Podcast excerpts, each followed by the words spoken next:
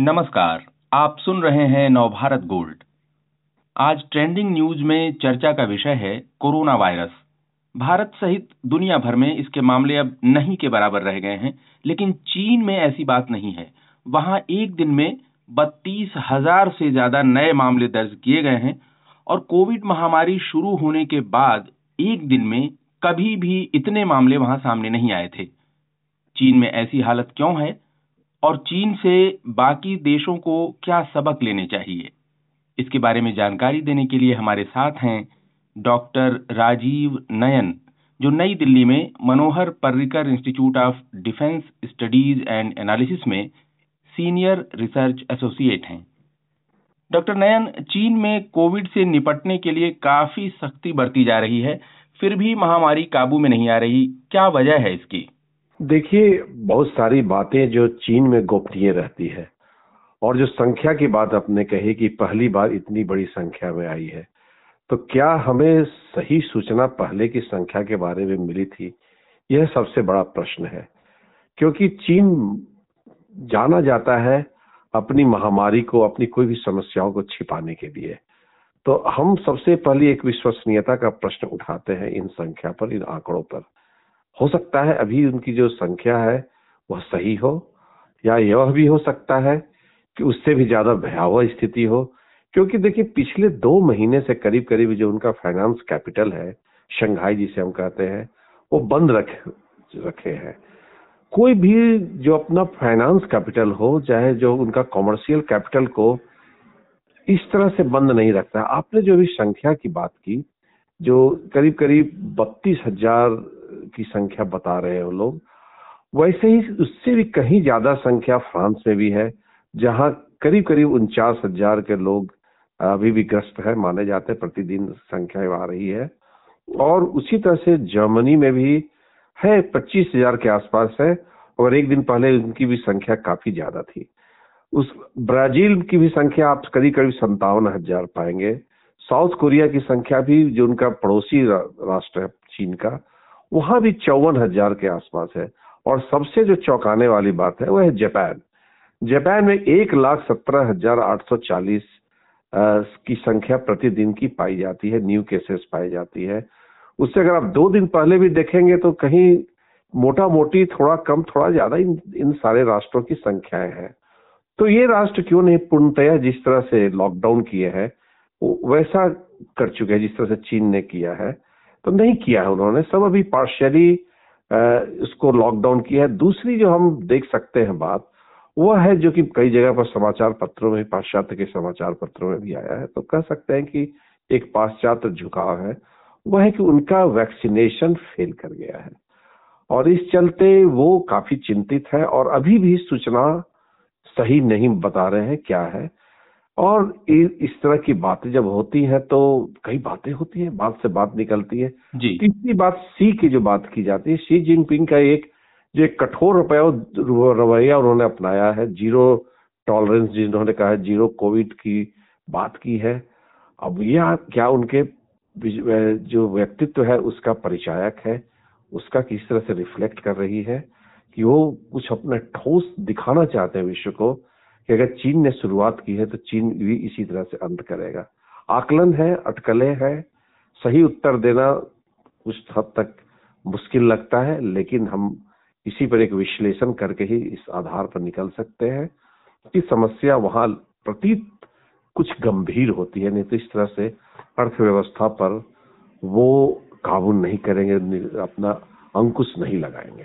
जी, आप कह रहे हैं कि हो सकता है चीन में और भी ज्यादा मामले हों, क्योंकि वहां से सही आंकड़े आ पाना मुश्किल है, ये आप कह रहे हैं। लेकिन जो जीरो कोविड पॉलिसी का मसला है, शी जिनपिंग का आपने जिक्र किया, वो इसको बड़े पुरजोर ढंग से डिफेंड कर रहे हैं, और उनका कहना है कि भाई कोविड से चीन में जो मौतें हैं वो 52-53 के आसपास ही हैं, और कई देशों में बहुत ज़्यादा संख्या है कोविड से मरने वालों की। वो इस तरह डिफेंड कर रहे हैं। लॉजिकल लग रहा है आपको उनका ये डिफेंस, या कुछ और बात है?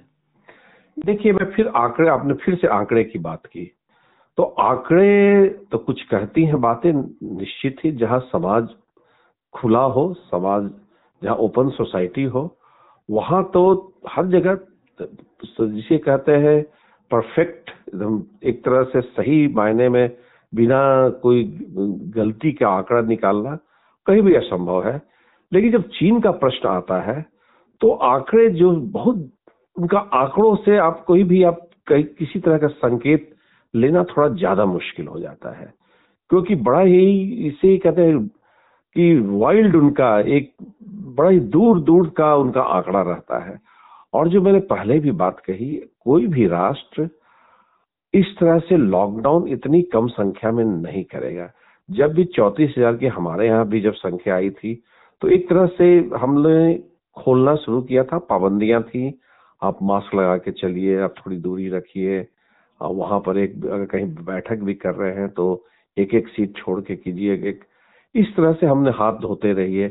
ऐसा नहीं है कि चीन ने ऐसा नहीं किया था, लेकिन अब क्यों ऐसा कर रहे हैं जब पूरी दुनिया खुल रही है तो वो अपने आप को बंद कर रहे हैं जी। इस स्थिति में ज्यादा इसे भयावह मानता हूँ। यद्यपि यूरोपियन देशों ने अभी उनका, वहां का चैम्बर ऑफ कॉमर्स ने उनसे आग्रह किया है कि आप देखिए ऐसा मत कार्य उठाइए, इससे सबका नुकसान हो रहा है। इस तरह के कठोर कार्रवाई के अलावा भी रास्ते हैं और इस रास्तों को अख्तियार कीजिए। हो सकता है यूरोप को उनकी सूचनाएं ज्यादा सही हो, आर्थिक रूप से वो काफी नजदीकी से पिछले 40-50 सालों से जुड़ चुके हैं, तो उनकी भी बात सही हो सकती है कि अनावश्यक भी पाबंदी लग गई हो, लेकिन ऐसा क्यों पागलपन कोई देश करेगा, यह भी समझने की बात है जी। उनका, चीन का जो कहना है कि अगर हम zero lockdown, zero tolerance policy नहीं अपनाते तो हमारे हेल्थ केयर सिस्टम पे बहुत ज़्यादा बोझ आ जाएगा मरीजों का, इसलिए वो ये दलील दे रहे हैं। आपने वहाँ की वैक्सीनेशन पॉलिसी फेल हो जाने का भी आपने जिक्र किया, और आप वहाँ की वैक्सीन पर, अपनी ही वैक्सीन पर क्या चीनियों का भरोसा नहीं जम पाया, ये एक बड़ा मसला है उसके फेलियर का। देखिए, चीनियों का जो उसे पूरा उद्देश्य कहिए या उनका जो अप्रोच कहिए, जो उनका जो परिदृश्य था, वो परिदृश्य बहुत अलग था। वो दूसरी दुनिया को हे दृष्टि से देख रहे थे, बाकी पाश्चात्य क्षेत्र हो या प्रथम विश्व जिसे कहते हैं, या बाकी भी जो उनके विकासशील राष्ट्र में भी जो प्रगति हो रही थी, वो किसी से फायदा उठाना नहीं चाहते थे। वो अपना नेतृत्व में, और चीन तकनीकी रूप से काफी संपन्न राष्ट्र है, काफी आगे निकल चुका है, इस चीज को जोड़ देने के लिए उन्होंने काफी ध्यान दिया, और इसके चलते किसी से न सीखने से की आवश्यकता उन्होंने समझी और न ही किसी से मदद लेने की आवश्यकता समझी। देखिए, हमने अपना भी वैक्सीन डेवलप किया, भारत ने किया, लेकिन हमने जहां बाहर से हो सकता था एक ज्वाइंट कोलैबोरेशन किया, या बाहर से बाद में आवश्यकता पड़ी तो मंगवाया भी। बाकी राष्ट्र शुरू में नहीं देते थे, तो हमने एक मिक्स, एक सम्मिश्रण की नीति अपनाई, एक सम्मिश्रण की विधि अपनाई, और जिससे कि हमने बड़ा ही पुरजोर तरीके से और अपने वैक्सीनेशन प्रोग्राम को लागू किया, और इसको टेस्टेड भी हुआ। देखिए, उसमें आपका सबसे बड़ी चीज है वेरिफिकेशन।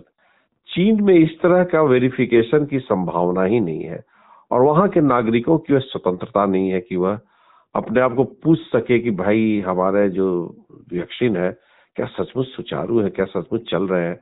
हमारे यहाँ तो पूरी ओपन, इसका टेस्ट को लोगों ने ओपन पब्लिक किया, हर तरह की उनके बाद की पोस्ट टेस्ट जिसे कहते हैं विधियां भी अपनाई गई, और हमारे वैज्ञानिक चाहे जो भी हो, सबने अपने अपने तरीके से अपनी टिप्पणियां भी की, जहाँ कम लग रहा था, ज्यादा लग रहा था।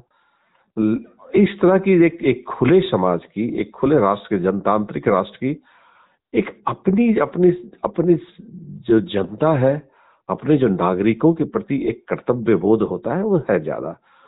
चीन में वह कर्तव्य बोध नहीं प्रतीत सा हुआ। वो उन्हें अपने दंभ पर उन्होंने इस तरह की हरेक जो कोशिश हो सकती थी उसको उन्होंने निरस्त खुद किया जी। और जब उनके संख्या हो सकता है जो बढ़ रही हो, तो तब चिंतित हैं कि ये तो बड़ा ही और ज्यादा भयावह रूप ले सकता है, क्योंकि आपने तो अपने आप को अलग थलग आइसोलेट कर लिया, दुनिया से बंद कर दिया, और खास करके जब आप वैक्सीनेशन, जब सारी दुनिया एक दूसरे से सहयोग कर रही थी, हमने भी अपनी वैक्सीन डिप्लोमेसी, दूसरे देशों को भी हमने अपना वैक्सीन भेजा जो हमारे यहाँ मैन्युफैक्चर पुणे में हो रहा था या कहीं भी हो रहा था, हैदराबाद में हो रहा था जी, तो हमने भेजा। हमने फिर क्वाड में भी, चाहे बाकी भी जितने हो सकते थे संगठन जो मल्टीलैटरल, मिनीलैटरल, जो प्लूरिलैटरल, जितने तरह के संगठनों के माध्यम से हमने अपनी एक जो कहते हैं मानवीय भूमिका निभाई।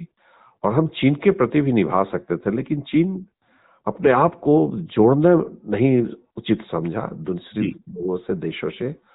हो सकता है वैसा ही उनके चलते यह जो एक बड़ा आकलन हो रहा है जी, उसके चलते वह थोड़ा सा स्तब्ध है और डरा हुआ है, और इसे वो चाह रहा है कि रोककर, आइसोलेट करके और फिर से उसकी एक समीक्षा करे। तो यह एक समीक्षात्मक हम कह सकते हैं कि उनका प्रारूप हो सकता है जिसकी ज्यादा संभावना प्रतीत होती है जी। चीन की वैक्सीनेशन पॉलिसी पे इसलिए भी सवाल उठ रहे हैं कि उसकी साइनोवैक और साइनोफार्म जो कंपनियां हैं, उन्होंने जो वैक्सीन बनाई थी वो बड़े पैमाने पे अफ्रीकी देशों में सप्लाई भी की थी, कई देशों में। लेकिन खुद उनके यहाँ जो आंकड़े हैं वो जो भी निकल के आए हैं, जैसा कह रहे हैं कि आपके वहाँ से आंकड़े निकल पाना बड़ा मुश्किल है, लगभग आधे बुजुर्गों को ही कोविड का टीका वहाँ लग पाया है। और एक बात जो है कि जिस तरह से जीरो कोविड पॉलिसी उन्होंने अपनाई है, मिक्सिंग नहीं की जिसका आपने जिक्र किया, लोगों को थोड़ा मिला जुला माहौल नहीं रखा, उसके चलते वहाँ नेचुरल इम्यूनिटी जो है वायरस के खिलाफ वो उस तरह डेवलप नहीं हो पाई जैसी भारत या दूसरे जगहों पे हुई है। लेकिन डॉक्टर नयन, चीन में जो ओमिक्रॉन वेरिएंट के मामले हैं वो ज़्यादा हैं, ऐसी जानकारी आ रही है, और WHO का कहना है कि ओमिक्रॉन BF7 जो वेरिएंट है वो वहाँ बहुत प्रीवेलेंट है और बहुत संक्रामक वेरिएंट है ये। और ये वेरिएंट जो है अपने यहाँ भी पिछले महीने भारत में भी डिटेक्ट किया गया था। क्या लगता है आपको, भारत में भी सतर्कता की जरूरत है?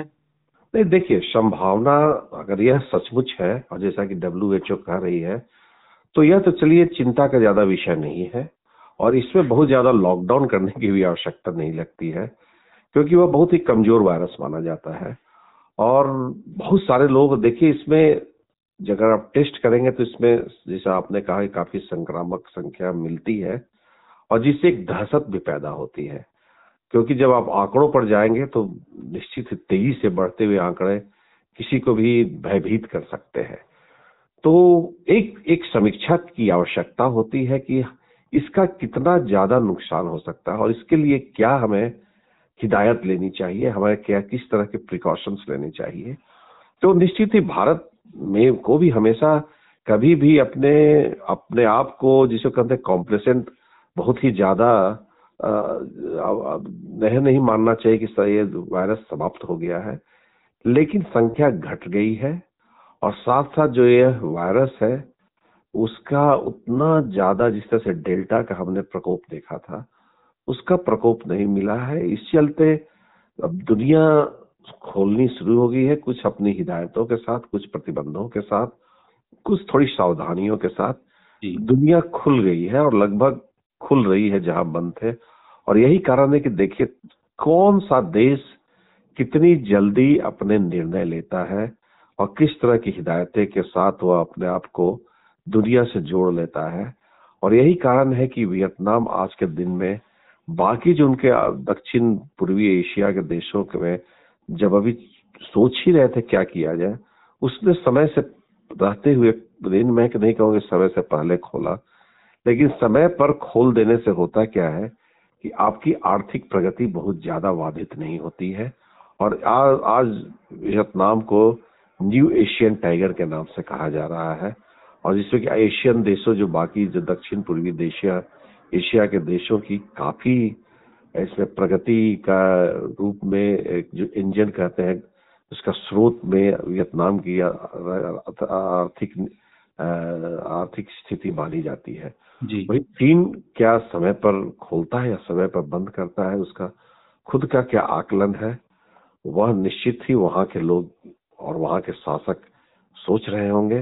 लेकिन मुझे ऐसा नहीं लगता है कि अगर स्थिति ठीक ठाक उतनी रहती और केवल ओमिक्रॉन का कमजोर वायरस के चलते वो इस तरह के कड़े प्रतिबंध लगाते, तो ऐसी जो ही दुनिया खोल से अपने आप को जोड़ेंगे, लोग आएंगे। हो सकता है ओमिक्रॉन उनके यहाँ नहीं हो, बाहर से आएगी, अगर तेजी से बढ़ रही है तो फिर संख्या और बढ़ेगी। तो इन सब चीजों को हमें, जिसे कहते हैं ना कि कोरोना को अपने स्ट्राइड में लेकर आगे बढ़ने की जो स्थिति है उस स्तर पर हम लोग उस फेज में हम आ चुके हैं जी। और बहुत सारी दुनिया उसको चीज की इसी तरह से एक नीति अपनाई हुई है। चीन केवल ओमिक्रॉन के चलते मुझे नहीं लगता है कि इतनी कड़ी नीति अपनाएगा जी। आपका इशारा ये है कि चीन से जो है सही सूचनाएं नहीं आ रही हैं। आपने ये भी इशारा किया कि हो सकता है वहाँ कहीं ज्यादा बड़े मामले सामने आ रहे हों, इसकी वजह से इतना सख्त लॉकडाउन और जीरो कोविड पॉलिसी पे जोर दे रहा है। चीन का कहना है कि आपने हेल्थ केयर सिस्टम पर जो है ज्यादा बोझ न पड़े इसके लिए वो ऐसा कर रहा है, लेकिन आपने इकोनॉमी का भी हवाला दिया कि खुलने से इकोनॉमी जो है वो दूसरे देशों को भी मदद मिलेगी और चीन को भी, और सतर्कता बरतनी अभी भी थोड़ी बहुत जरूरी है। बहुत बहुत धन्यवाद आपका डॉक्टर राजीव नयन इस जानकारी के लिए।